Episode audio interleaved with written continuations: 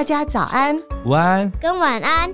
躺一下的时间到了，这是我妈妈开的节目。躺下来要干嘛？累的时候就是先躺。欢迎来到叶阳躺一下，哈哈哈哈哈哈。Hello，大家好，我是叶阳。你今天累了吗？欢迎过来一起躺一躺，我们轻松聊聊天。今天我们要来聊人的心为什么会痛？为什么我们在关系中无法好好爱人、好好被爱？让我们欢迎情绪勒索的知名作家、资商心理师周慕姿。Hello，叶阳好，各位听众朋友，大家好，我终于见到你本人了，我觉得很开心。之前有认识几个咨商师，然后我就会跑去跟咨商师说，我觉得我好需要被咨商哦。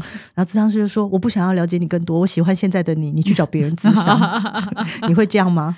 但好朋友的话，我可能就会跟他说，对啊，因为好朋友我不能跟他咨商，我们会有双重关系。嗯、所以其实如果是我的个案，他现在跟我谈的议题，可能跟他的家人有关，嗯、他要借。介绍他的家人来找我咨商，我就会说那没有办法，因为这个议题会有关联。今天我们对谈的方式稍微设计了一下，我们要来聊两本书。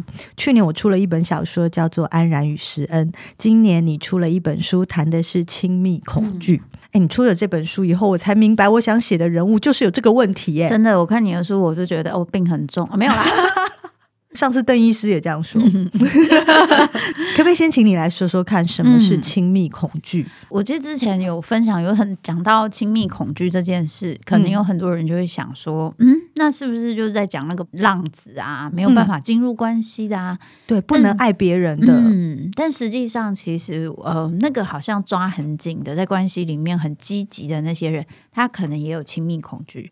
所以，亲密恐惧其实指的是。我可能是用我想象的剧本在谈恋爱，嗯，我其实没有真的去理解我对面的这个人长什么样子。我举一个很简单的例子哦，比如说朋友的朋友，他是一个男孩子，他就说他有一次发现哦，他每次太太问他一些问题，他就觉得很不耐烦。然后，例如说问你，哎，你今天过得怎么样啊？吃什么啊？哎呦，嗯嗯，啊，工作如何啊？嗯，就这样啊，还好啊。然后他太太就觉得，哎，你很难聊，哎，就是好像很，我想要关心你今天发生什么事情，然后他就会觉得这有什么好讲？要讲什么？嗯，然后后来呢，有一次他回到家里，然后妈妈跟爸爸就问一样问，就是我朋友问题啊，现在工作怎么样啊？啊，你们那个新多科技业现在常常裁员啊，你有没有被裁员啊？问很多。然后他就必须要面对很多很多问题，然后他回答就是这样，嗯嗯，还好啊，没有啊，嗯嗯。回到房间，他太太就突然跟他说，他太太是跟他蛮好的朋友哦，他就跟他说，哎，我发现你跟我回答这些事情的方式，跟你和你爸妈回答方式好像，嗯，可是我跟你爸妈应该是不一样的人。我是觉得哇，他太太好有智慧啊！然后他太太就很冷静，不是去骂说你为什么都这样子讲，没有，他就说他就非常的看着他的眼睛，淡淡的说：“可是我跟你的爸妈应该是不一样的人。”我朋友就说：“一语惊醒我梦中人。”可是像这样子的男生，他如果有一天突然噼里啪啦跟你讲一大堆话，这样才恐怖哎，因为他可能在交代遗言呢。呃，你会有这种感觉吗？或者是说，有可能他忍不住了，也许他觉得比较有安全感了，所以他可以开始意识去试着跟你讲一些不一样的东西。但是这个东西就会变成是你要有觉察到说，哎，原来这个东西跟我过往的经验有关，因为我常常觉得我要讲什么东西就会被问更多，然后对方就会想控制我、影响我，我就觉得这件事情很恐怖。哦，所以还不如不讲。对，还不如不讲。我不讲，讲最安全。你听了不会再问下去，然后我也不会烦。嗯、有的时候，甚至我也会担心，如果我讲了，你也没有办法解决。嗯、然后你讲了，我听了更烦。嗯、结果因为我跟你讲了，我就必须要去面对跟处理这件事，我就会觉得啊，烦爆了。对，所以要跟全天下的老婆说，你老公不愿意跟你说话，其实他在为你好。他吞了。对，但是但是这件事情。的确就会遇到另外一个困境，就是因为有的时候不是每个人都会因为你说你烦的事情让你变得更烦。嗯，有的时候你说一些很烦的事情，他愿意去理解，他愿意去说，去给你一些回应，你其实会觉得你没那么孤单，然后那个烦的事情没那么烦。嗯，我先生也有这个毛病。然后全天下的先生都有这个毛病。然后你自己问一下我旁边的李小姐，啊欸、我们访问我先生的时候，像不像在问墙壁？真的是这样哎、欸。然后有一段时间，我觉得蛮苦闷，就是我都觉得，哎、欸，我问他一些问题，他就会呃，有时候甚至他防卫会很强，他会攻击我，就是这有什么好问的？然后我就觉得是没什么好问，但是你干嘛那么激动？我后来就发现，对他来说，去讲自己不够好的东西，那个。在在医院啊，在哪里发生的那些他挫折的事情，嗯，其实不是很愉快，因为他很习惯让人家觉得他都准备的很好，哦，所以去讲那些会让他自己觉得无力、觉得很烦的事情，这是他不喜欢碰触的情绪，嗯，所以当他觉得我要跟你讲出来，我还要再咀嚼一次这个情绪，他会觉得这个很不舒服。所以有的时候不一定是不想跟你分享，而是是因为他不喜欢再去经验那个感觉。这本书要说的会不会是？很多人长大其实跟他的原生家庭很有有很大的关系。我们小时候常常会被说哦，陌生人很可怕，嗯、可是其实说不定这世界上比陌生人更可怕的人，有可能会源自于家庭。我觉得应该是这样子说，应该是说对我们很重要的关系，嗯、对我们的影响一定会很大，好的会很大，嗯，坏的也会很大。现在在听的，如果你是父母，不要觉得好，现在又要站父母了，是不是千错万错都是父母的错？不是，是因为父母够。重要，嗯，所以你对他的影响，好的、坏的印象都会特别深刻。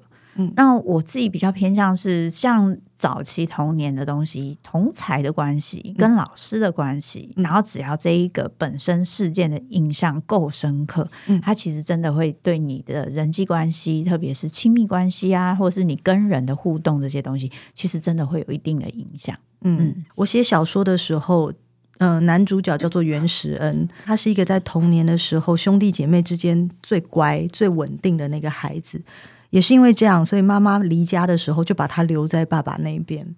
可是他在长大之后僵住了，没有办法去追求自己心中最想要的东西。就是他是最稳定的，嗯，最乖的那个孩子。可是长大以后，他也是那个没有办法去说出来他自己要什么的人。你怎么看待这样子的孩子？我觉得真的很苦哎、欸。记得在看你小时候，看到后面，看到妈妈帮他准备一个小盒子，然后里面有写给他的东西。嗯、我说：“妈妈，帮个忙啊，不能在你还活着的时候，至少给你孩子看吧。一定要等他这么大，让他自己去翻到这些东西吗？” 我觉得这个东西有点有趣的地方，就是每个孩子都会有自己的生存策略。所以那个乖孩子，他的生存策略就是他发现乖这件事情对他来说做起来比较简单，嗯，然后也成功，所以他就当乖的那一个。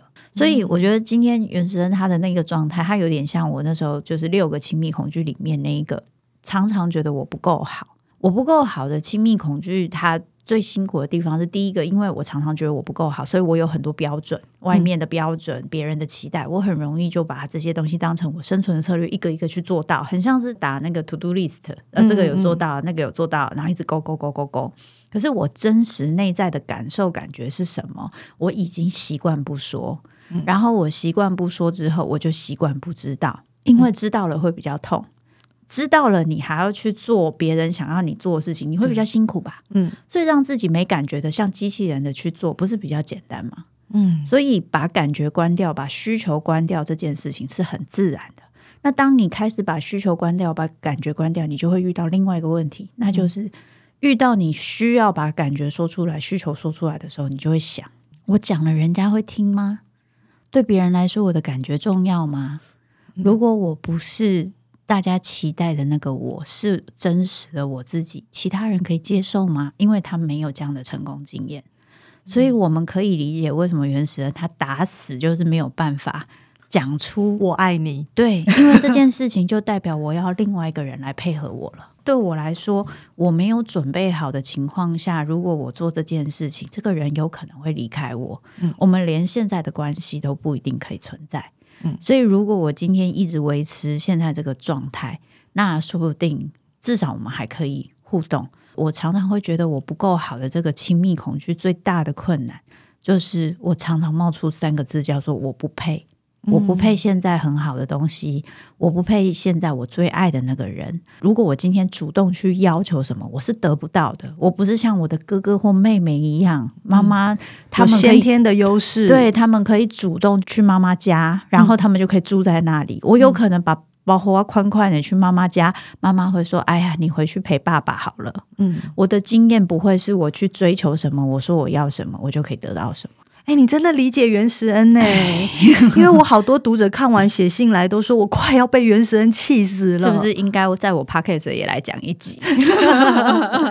最常被问到的就是他为什么不问？他为什么不说？因为我真的有认识很类似像这样的人，这样子的人呢，其实他不知道他要问什么。他也不知道他要说什么，他用看的，他就觉得这个情势长这样，我不能问。嗯，哦，这个环境长这样，我不会说。嗯，你观察的好细微，因为身为一个会说的人，真的不会理解不会说的人在想什么。这是真的，这是真的。嗯，特别是用逃避的这个策略去行动的，因为我们在书里面有讲到四个生存策略。嗯，像如果比较容易用逃避的这个策略去做的人，他本身哦比。用战这个策略去做的人更害怕痛，像里面的安然，嗯、他其实还是比较战，嗯，他敢把衣服就穿很少，只穿内衣，问你要不要进来啊，所以他敢啊。敢。所以你今天如果你身为一个女生，你都做到这个程度，男生还走掉。嗯你除了觉得他就是根本上没有对你有意思之外，嗯、你还会有什么想法嘛？对不对？嗯、你就想说 OK 哦，那就算了。对可是这代表他本身忍受这种，如果我今天没有被接受、没有被选的这个挫折的羞辱感，没有那么重。可是你看袁实恩，他是完全不敢尝试哦。他今天如果多尝试一咪咪，点点可能就会成功。嗯、可是他觉得今天我多尝试一咪咪，如果失败怎么办？那个失败会带给他的恐惧、跟受伤、跟羞辱感，可能是让他完全无法消化。所以他必须要等到水到渠成，嗯、然后那个水可能要像洪水一样 汹涌而来。对对对对对，他才可以确定说、嗯、OK，这样子好像就是一个准备好的一个情况。所以。他的心思，他的想法，一般人好难猜测。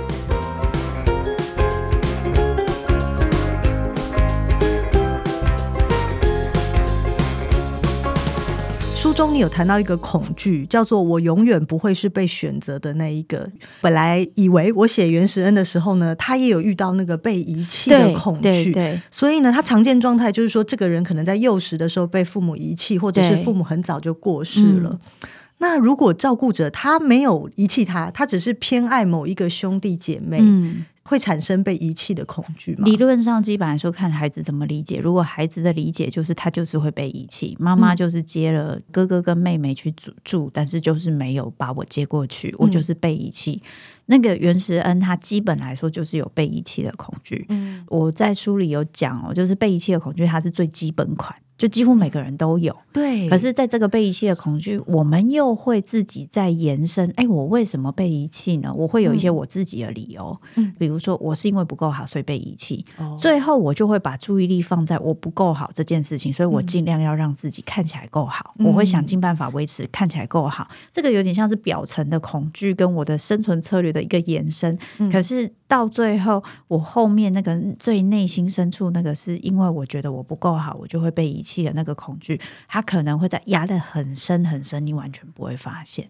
那是不是独生子女就比较没有这样的问题？怎么会呢？我也很严重。哦、你是独生女 是吗？对，我是独生女。但是我觉得那个东西就会比较像是我们个别的经验上会感受到，就是我们刚刚在闲聊的时候，我有讲到，因为我是我在很小的时候，就是我爸爸说要来接我，那时候我爸爸其实也就很久来才见两三个月才见一次面，就我爸很像是会带书来的叔叔，就他每次来他就会带很多书给我看，嗯，书都很好看。然后再来，他就不见了。然后再过两三个月，他是图书馆馆员。诶，比较像是那个以前学校不是会有那个，就是固定时间来卖书的那种哦，养乐多阿姨，对对，类似这种的，就比较。国语日报对对对对对对对。我对我爸爸的印象是这样，那时候他还蛮瘦，所以长得还蛮帅的。然后就是那种出去会我会很有面子那种。然后他就说，对对对，然后他就说我今天会去接你放学，然后我超开心的，因为都是妈妈，就是去家长会干嘛。然后今天爸爸要来，我就超开心的。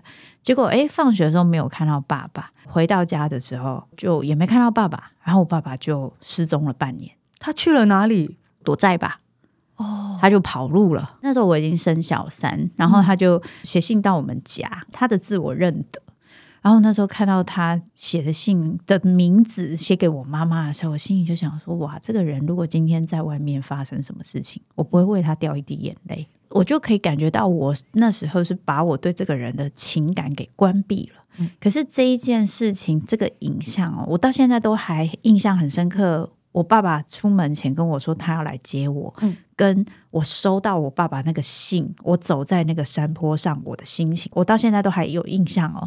我就在想这一件事情，他的确对我的影响很大，就是我常常会觉得我身边我爱的人，他会突然不爱我或离开我，然后就我们的关系就没有了，结束了。对，然后而且是在我没有预料到的情况之下。然后另外一个部分是我也有那个很害怕被骗的恐惧，就是我就觉得人一定都有双面性，他会看起来好像很可靠、很体面，但是他背地里会是什么样子，我们不晓得。嗯。所以我现在觉得这个人对我很好，他很喜欢我，可是我不能知道会不会他心里不是这样想的。所以你会认为人不会是单纯的？有一个部分的我是又好像很容易相信人，嗯，可是又有一部分的我会很容易把人往负面的部分想。然后那个东西就很像是我生存的一种方式，它是帮助我，就是可以让我自己不要受伤。所以，如果去思考亲密恐惧跟我们生存策略的关系，它有一点像是我曾经经历过很痛很痛的经验，就像你小说里面的原始人，他曾经经验过，他也好想要。那一天，妈妈去帮他洗澡的时候，跟他说：“你把东西收一收，搬到妈妈家。”他也好想要这件事，他想跟哥哥一样，跟妹妹一样。可是他发现妈妈没有选择他，妈妈选择另外两个小孩。嗯，所以他得到一个结论，就是我就算哭哭啼啼，可能也没有用，也不会有人救我，也不能有人帮我，我只能靠自己。所以我之后做的所有策略。都只是为了让我离那个痛苦，离那个会被遗弃的痛苦远一点。嗯，所以你会说，那为什么他不去追郑安然呢？因为他今天去追他，追成功这件事情，是让他变得更快乐，不是让他变得不痛苦。他的生存策略的目的只有一个，就是让他不痛苦。所以今天只要这个行为有可能让他痛苦，他就不会选择。对，即使是有可能让他更快乐，对，但是只要有可能有痛苦，他就不要。接下来，我想要跟你聊聊安然与石恩的另外一个女主角郑、嗯、安然。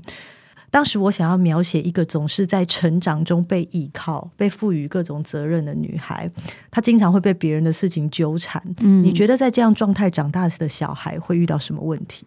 就是能力太好。你可能会说能力太好会很好，但是能力太好会有一个状态，就是身边会有很多能力不好的人就会扒着他。他的生存策略是能力很好，他身边的人的生存策略是能力不好。所以他们跟他在一起就可以成为一个共犯结构，因为我能力不好，你的能力就会变得更好，你变得更好，你就会来照顾我们，于是我们的生存策略就可以继续维持不好。嗯，超棒的，你说的真的超好的，我也好想要有一个郑安然当我的姐姐，是不是很不知上进？我要跟你分享一个我昨天晚上发现的真理，是我的儿子最近自然课里面有一个单元叫做生活中的力。嗯，那就是在讲各式各样的力。课本里面写了一段话，我就不知道为什么突然好有感触，我一定要告诉你。他说力呢有分成几种，有的力呢就是你失力以后，对方还是没有任何形状的变化，这个对方很可能是墙啊，所以呢你推他，你失力，但是没有反馈，这个东西不会动。另外一个呢，是你失力以后形状会改变，但你失力放下以后，这个形状会恢复。比如说橡皮筋，嗯，比如说弹簧，嗯。那也有一种力呢，就是你推了以后呢，这个东西就永远的改变了，嗯，像是那个泥土、泥巴或者是纸粘土，捏下去以后它就回不来了。我读完以后说，我突然好想哭，我觉得我就是那个纸粘土啊，好难过。然后想到就是更难过的是，想到我先生是那个墙啊，不是啊。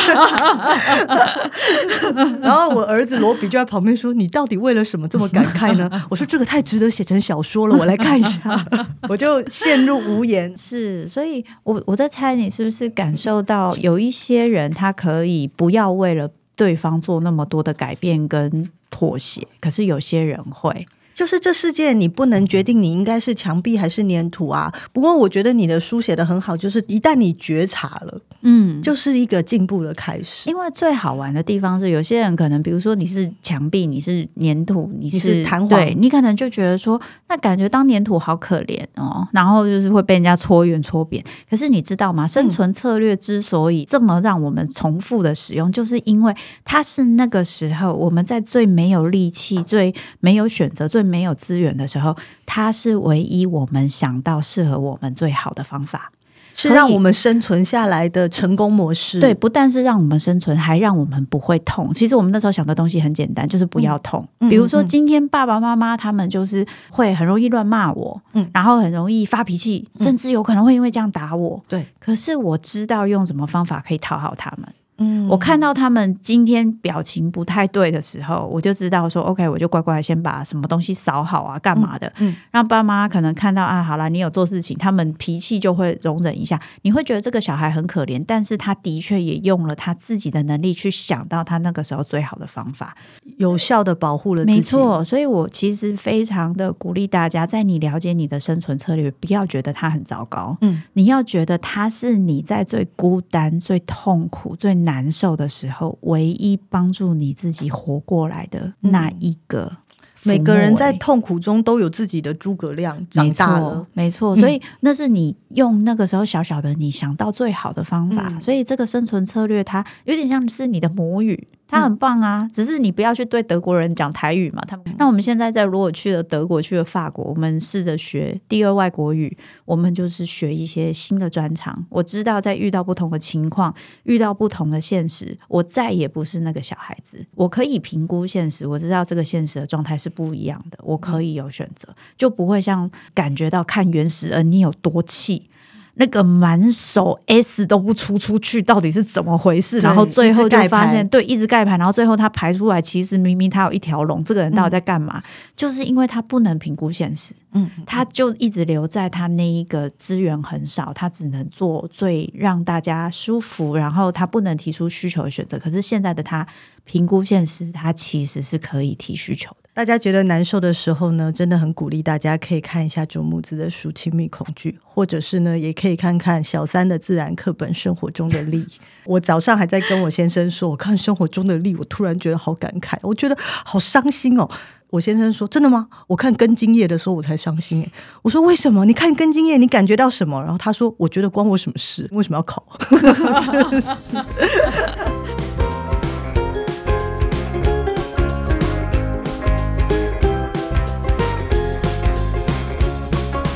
我发现一个很有意思的名词在你的书里面，这个名词有四个字，叫做“全能婴儿”。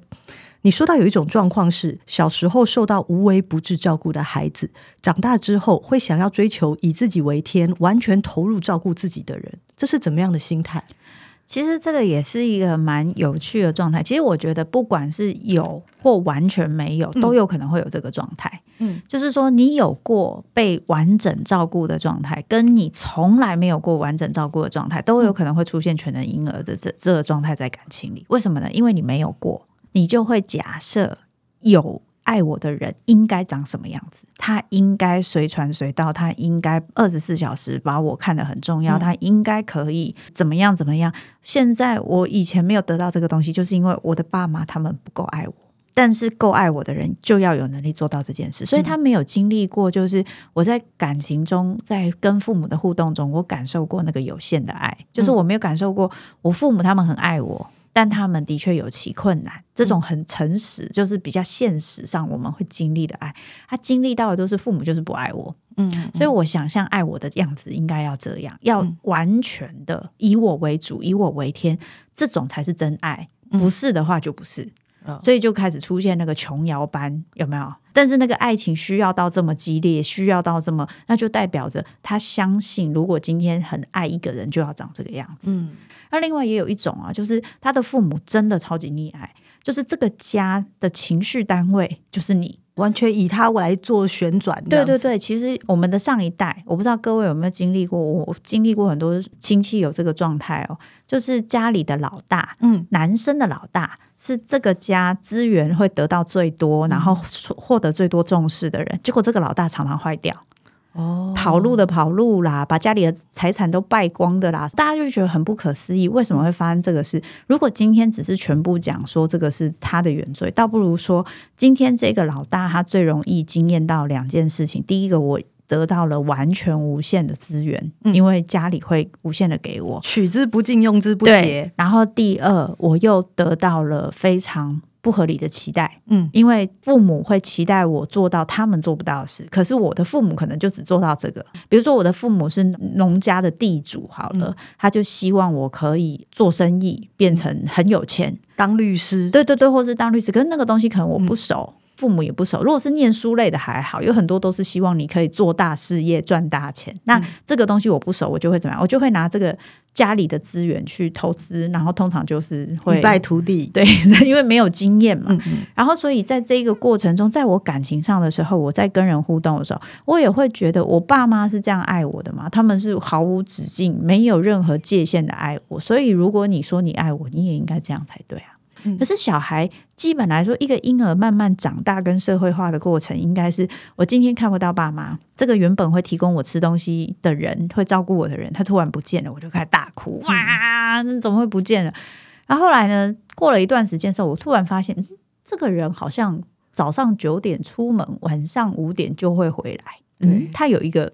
规律，有些孩子可能他还发现父母还会跟他讲说：“爸爸妈妈去赚你的奶粉跟玩具钱。”他就突然觉得这好重要啊！那你去了不用再回来了吗？就是好好赚钱啊！这就是一个社会化的过程。我能够解释你现在的消失是什么，于是我能够理解你的消失是是你会再回来，我就会得到安全感。嗯，可是所谓被遗弃的恐惧最恐怖的地方是，这个孩子本身他的敏感度说不定较高，嗯，或者是他那个对那个恐惧的记忆程度。会比你后来再跟他说了这个一些事实、新的影像的这个程度，就是可能恐惧的程度比较高。也有可能你后来跟他说事实的那个部分，你不是用安抚的，嗯，你是用责备的。比如说啊，爸爸妈妈就是出去工作，这有什么好哭的？嗯，在比较小的孩子，在他还没有就是长出足够的情绪容纳的程度的时候，他在面对这么大的情绪，他会害怕。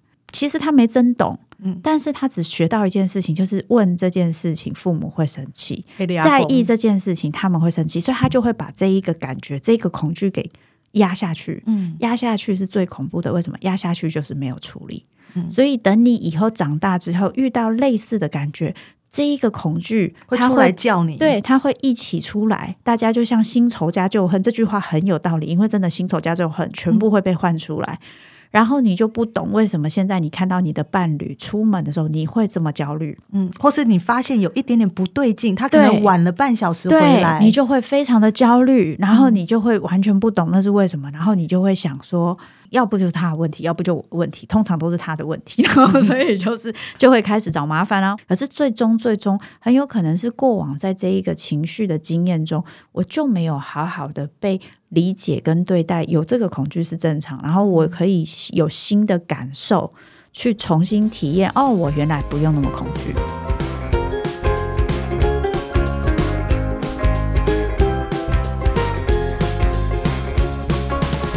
你在书中有提到亲密恐惧会延伸到形塑自身的爱情脚本，有没有更多其他的爱情脚本可以跟我们分享？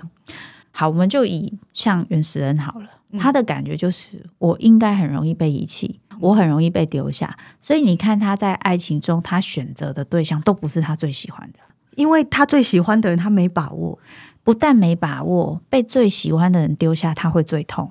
哦，被不喜欢的人丢下，反正我也不怎么喜欢你，所以你跟我说，我真的需要一个，就是我去哪里都会在意的人，而不是在你不知道我去哪里之后。带我来超级贵的和牛餐厅，然后就打发我，嗯、然后他就觉得，嗯，你说的很有道理，我们分手吧，就是、走吧。对，就是他可以这么的明理，就是因为他不在意呀、啊，嗯，他去爱一些他不在意的人，对，然后他可以接受。那时候凯西就跟在他身边，在他旁边，他也不用去拒绝他，嗯、因为当他今天不拒绝他的时候，这个状态他就是很方便啊，嗯嗯，就是他不用做选择。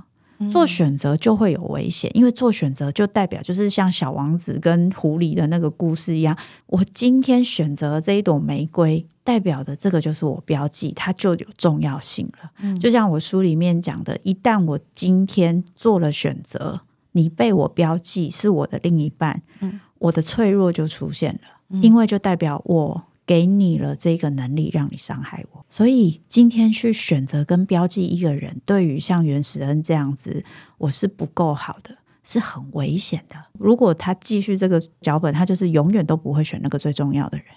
然后他永远都没有办法真实的留在一段他很在意的关系，然后他永远都觉得自己是不被选择，自己也不配自己最想要的生活。他的剧本是不是一直重复在呈现？我写这本书的时候，也特别想要标记出这样子的人，像是安然与石恩，他们都是在很多的企业里可能是非常成功的人。嗯、他们会成功的原因，也有可能是他们在感情上会失败的原因，是就是不做没有把握的事。嗯，你如果在企业里都做没把握的事情的话，这个企业可能就完蛋了。对，可是呢，很多人的确会把他的工作态度转移到整个生活习惯上面。嗯那就会变成说，你在人生里面你会选择第二选择，嗯，就是说第一选择风险比较高的时候，对，你会忽视第一选择比较好，就做第二选择吧，因为第二选择的风险比较低。没错，嗯，我觉得你讲到这个东西，其实也讲到一个关键哦，就是我觉得。有一些人，他即使在外商公司，他还是很敢选第一个，他还是很敢要东西。嗯，我觉得有有一个很大的关键，就是小时候到底有没有那个机会，可以好好说出自己想要的东西，然后可以被理解。不是说你讲出你要的东西，就一定会立刻得到。那个比较像全能婴儿，就我们刚刚前面讨论的，嗯，而是你讲出这个东西是可以被理解。我自己在这个部分上，其实是属于那种很被接受，就是你可以说出自己的感受跟需求。因为我小时候曾经有一个经验是，就是我我那时候好像真的就是发现老师教国文教错了。嗯，我在看国语日报词典跟辞海的时候，我妈妈跟我一起在那边翻，那我妈妈就说：“好，那你知道这个课本还没有更新，所以现在新的正确的应该是这样。”但是没有关系，我们知道就好，所以被扣分就算。我那时候就说没有，不行，老师教错了，老师教错就要让老师知道他教错了，所以我明天要带字典去跟老师说你教错了。我妈妈就是那种很懂做人做事的道理，她就觉得这样会造成老师很大的麻烦。先送三颗苹果，没错，她觉得这样子你也会很麻烦，所以我妈就花很多时间去跟我说明，你这样子会很麻烦啊，老师会讨厌你啊，同学也不一定会喜欢啊，我们知道就好啦。我就说不行，而且我那时候说话真的是蛮没有技巧，就我跟我妈说，老师不会死，他会一直教错，所以我觉得我们要赶快跟他讲，不然这样子很危险。然后我就一直你很担心 国家的幼对我。我很担心，我就忧国忧民。我从小就有这种很奇怪忧国忧民的个性。然后我妈那时候我印象很深刻，她真的花一个多小时对我谆谆善诱，然后也跟我讲说，你如果真的这样做，别人真的会对你印象不好，然后你以后说不定老师会讨厌你哦，说不定会造成一些什么结果。嗯，然后我还是坚持，好，我知道会发生这个事情，但我还是要讲。我妈就让我两本字典带去了。哦，他没有告诉我说，就是不准你，你不准，然后你这样很不好，嗯、你这个孩子怎么讲不听，他都没有。现在他隔天早上也是一大早要上班，他真的花两个小时。我记得我们那时候讨论到晚上十点，他就默默的说：“那重哦，那你一本要放书包，一本你要拿手提啊，你要记得带回来，不然你就没有字典。”我就说好。然后我就小小二年级就带着两本字典去找老师，那结果当然就是我讲了。后来我就一个人坐在很边疆的位置，垃圾桶旁边，类似这样子。然后，但是我我对于我妈妈的这一个反应，我蛮佩服的，因为后来我都一直在想啊，我虽然是有一些经验，可是我其实很敢说出我自己的感受跟需求。就我发现我妈妈她是用这样的方式去不会否定我的任何想法跟感受。我觉得很很不容易，在此我也要那个特别谢谢我的父母，哎，被你这样一说，你的父母也是这个类型的人。我觉得我父母好像蛮站在我这边的，哇，好哦！就是我小时候呢，我爸就会问我说：“哎，我们看了两家补习班，要不要再看第三家、第四家再来比较？”我说不要。他说为什么？我说因为我没兴趣。嗯。我爸就是说好吧，而且他还会自己说，人没兴趣就不要做了，回家。哦，好棒哦！对，比如说我妈妈也是，我补习补到一半，我就说我不想再去这个英文补习班了。我妈说为什么？我说我不喜欢这个老师。那通常妈妈就会说这个老师没有不好啊。他对对对对。我妈就说好，我等下打电话问怎么退费好了，就是干脆哦。对，就是人没兴趣就算了，或者是退费。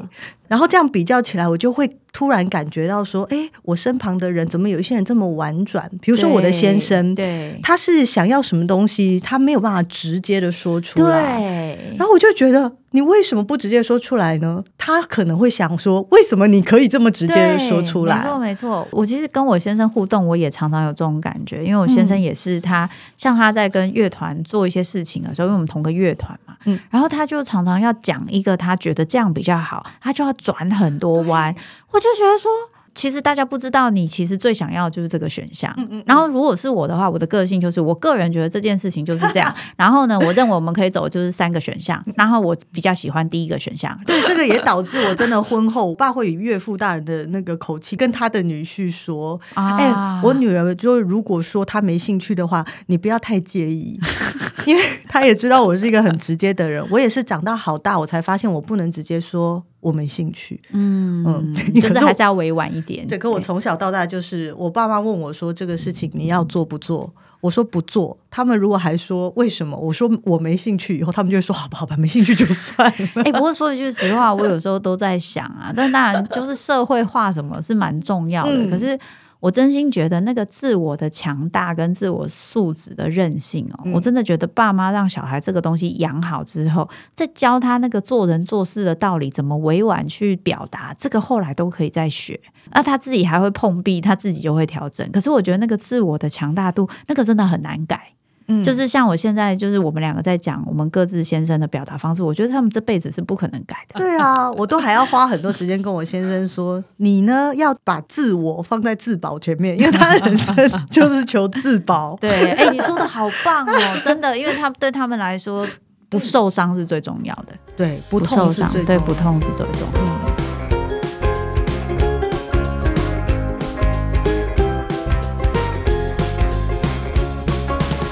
我们刚刚聊了亲密恐惧中的一两种，像是被遗弃的恐惧啊，不能让别人发现我不好。嗯、我们来聊聊其他的几个，我觉得这个特别值得聊。诶，叫做我必须要按照别人想要的做，不得不顺从的恐惧。嗯、这个恐惧有很多人就会觉得说，诶，对啊，我好像也很容易顺从别人，因为我觉得要讨好别人，嗯、对不对？嗯。但是如果是所谓的被遗弃的恐惧，我自己知道，我想要做顺从别人，是因为我想要得到对方的爱。嗯，可是我说这个不不得不顺从的恐惧，它有更大的一个部分，就是求自保。嗯，就是我为了让我自己不受伤，所以我努力让自己就是先把你按奶好，我就不会受伤了。瞧好旁边，对对对对对，所以其实某方面都是在保有自我，嗯，只是男生就很容易用失去自我的恐惧，就是我很怕你抓住我，所以我就跑。哦，台湾的女性很多人，她怕失去自我的方式，她就是用顺从。因为如果我先把很多事情都按照你的方式去做，都做好了，你就被我设在这个框框里面，你就不会来烦我，剩下就是我的时间跟我的选择了。嗯嗯，所以有很多女生就会特别很多，我我也认识很多主管老板，他们的习惯就是认为女生应该要做什么，我这边都会做到，然后我自己想要做那边我也要做到，所以他们就会做两倍，累得要命。对对，就累得要命。然后所以我觉得这种不得不顺从恐惧，它有一个很大的部分是我很怕别人的情绪会伤害我，嗯、所以我要先把别人的情绪先照顾好。最后想要请教咨商师，对，认知到自己的恐惧后，我们要不要努力去修好自己的亲密恐惧？这个是靠我自己修的好的吗？总觉得觉察这件事情不会是坏事，所以你在做任何的事情的时候，觉察自己可以怎么样去做一些变化，觉察自己为什么在这个方式、这个状态会有这样的反应，然后呢，自己的感觉是什么，这个东西都会帮助你有多一点选择。嗯，所以与其说要不要去疗愈恐惧，倒不如说，在我面对这样的困难的时候，我每次都用同一套去反应。我现在可不可以让自己多一点选择？嗯，我发现我还是会痛，但是我现在知道这个痛，我可以怎么去安抚他、照顾他，让他不要影响我的生活，不会影响我去做我最想要的选择。我觉得这才是重点。今天很谢谢周木之来到节目，理解童年，接纳自己是一条漫漫长路。希望今天这一集能够带给曾经受伤的人一点点帮助。恐惧不是羞耻的事，是我们天天都在打的仗。目前各大平台都能收听到叶阳躺一下的 Podcast，欢迎大家持续留言给我们建议。我们下周见，拜拜，拜拜。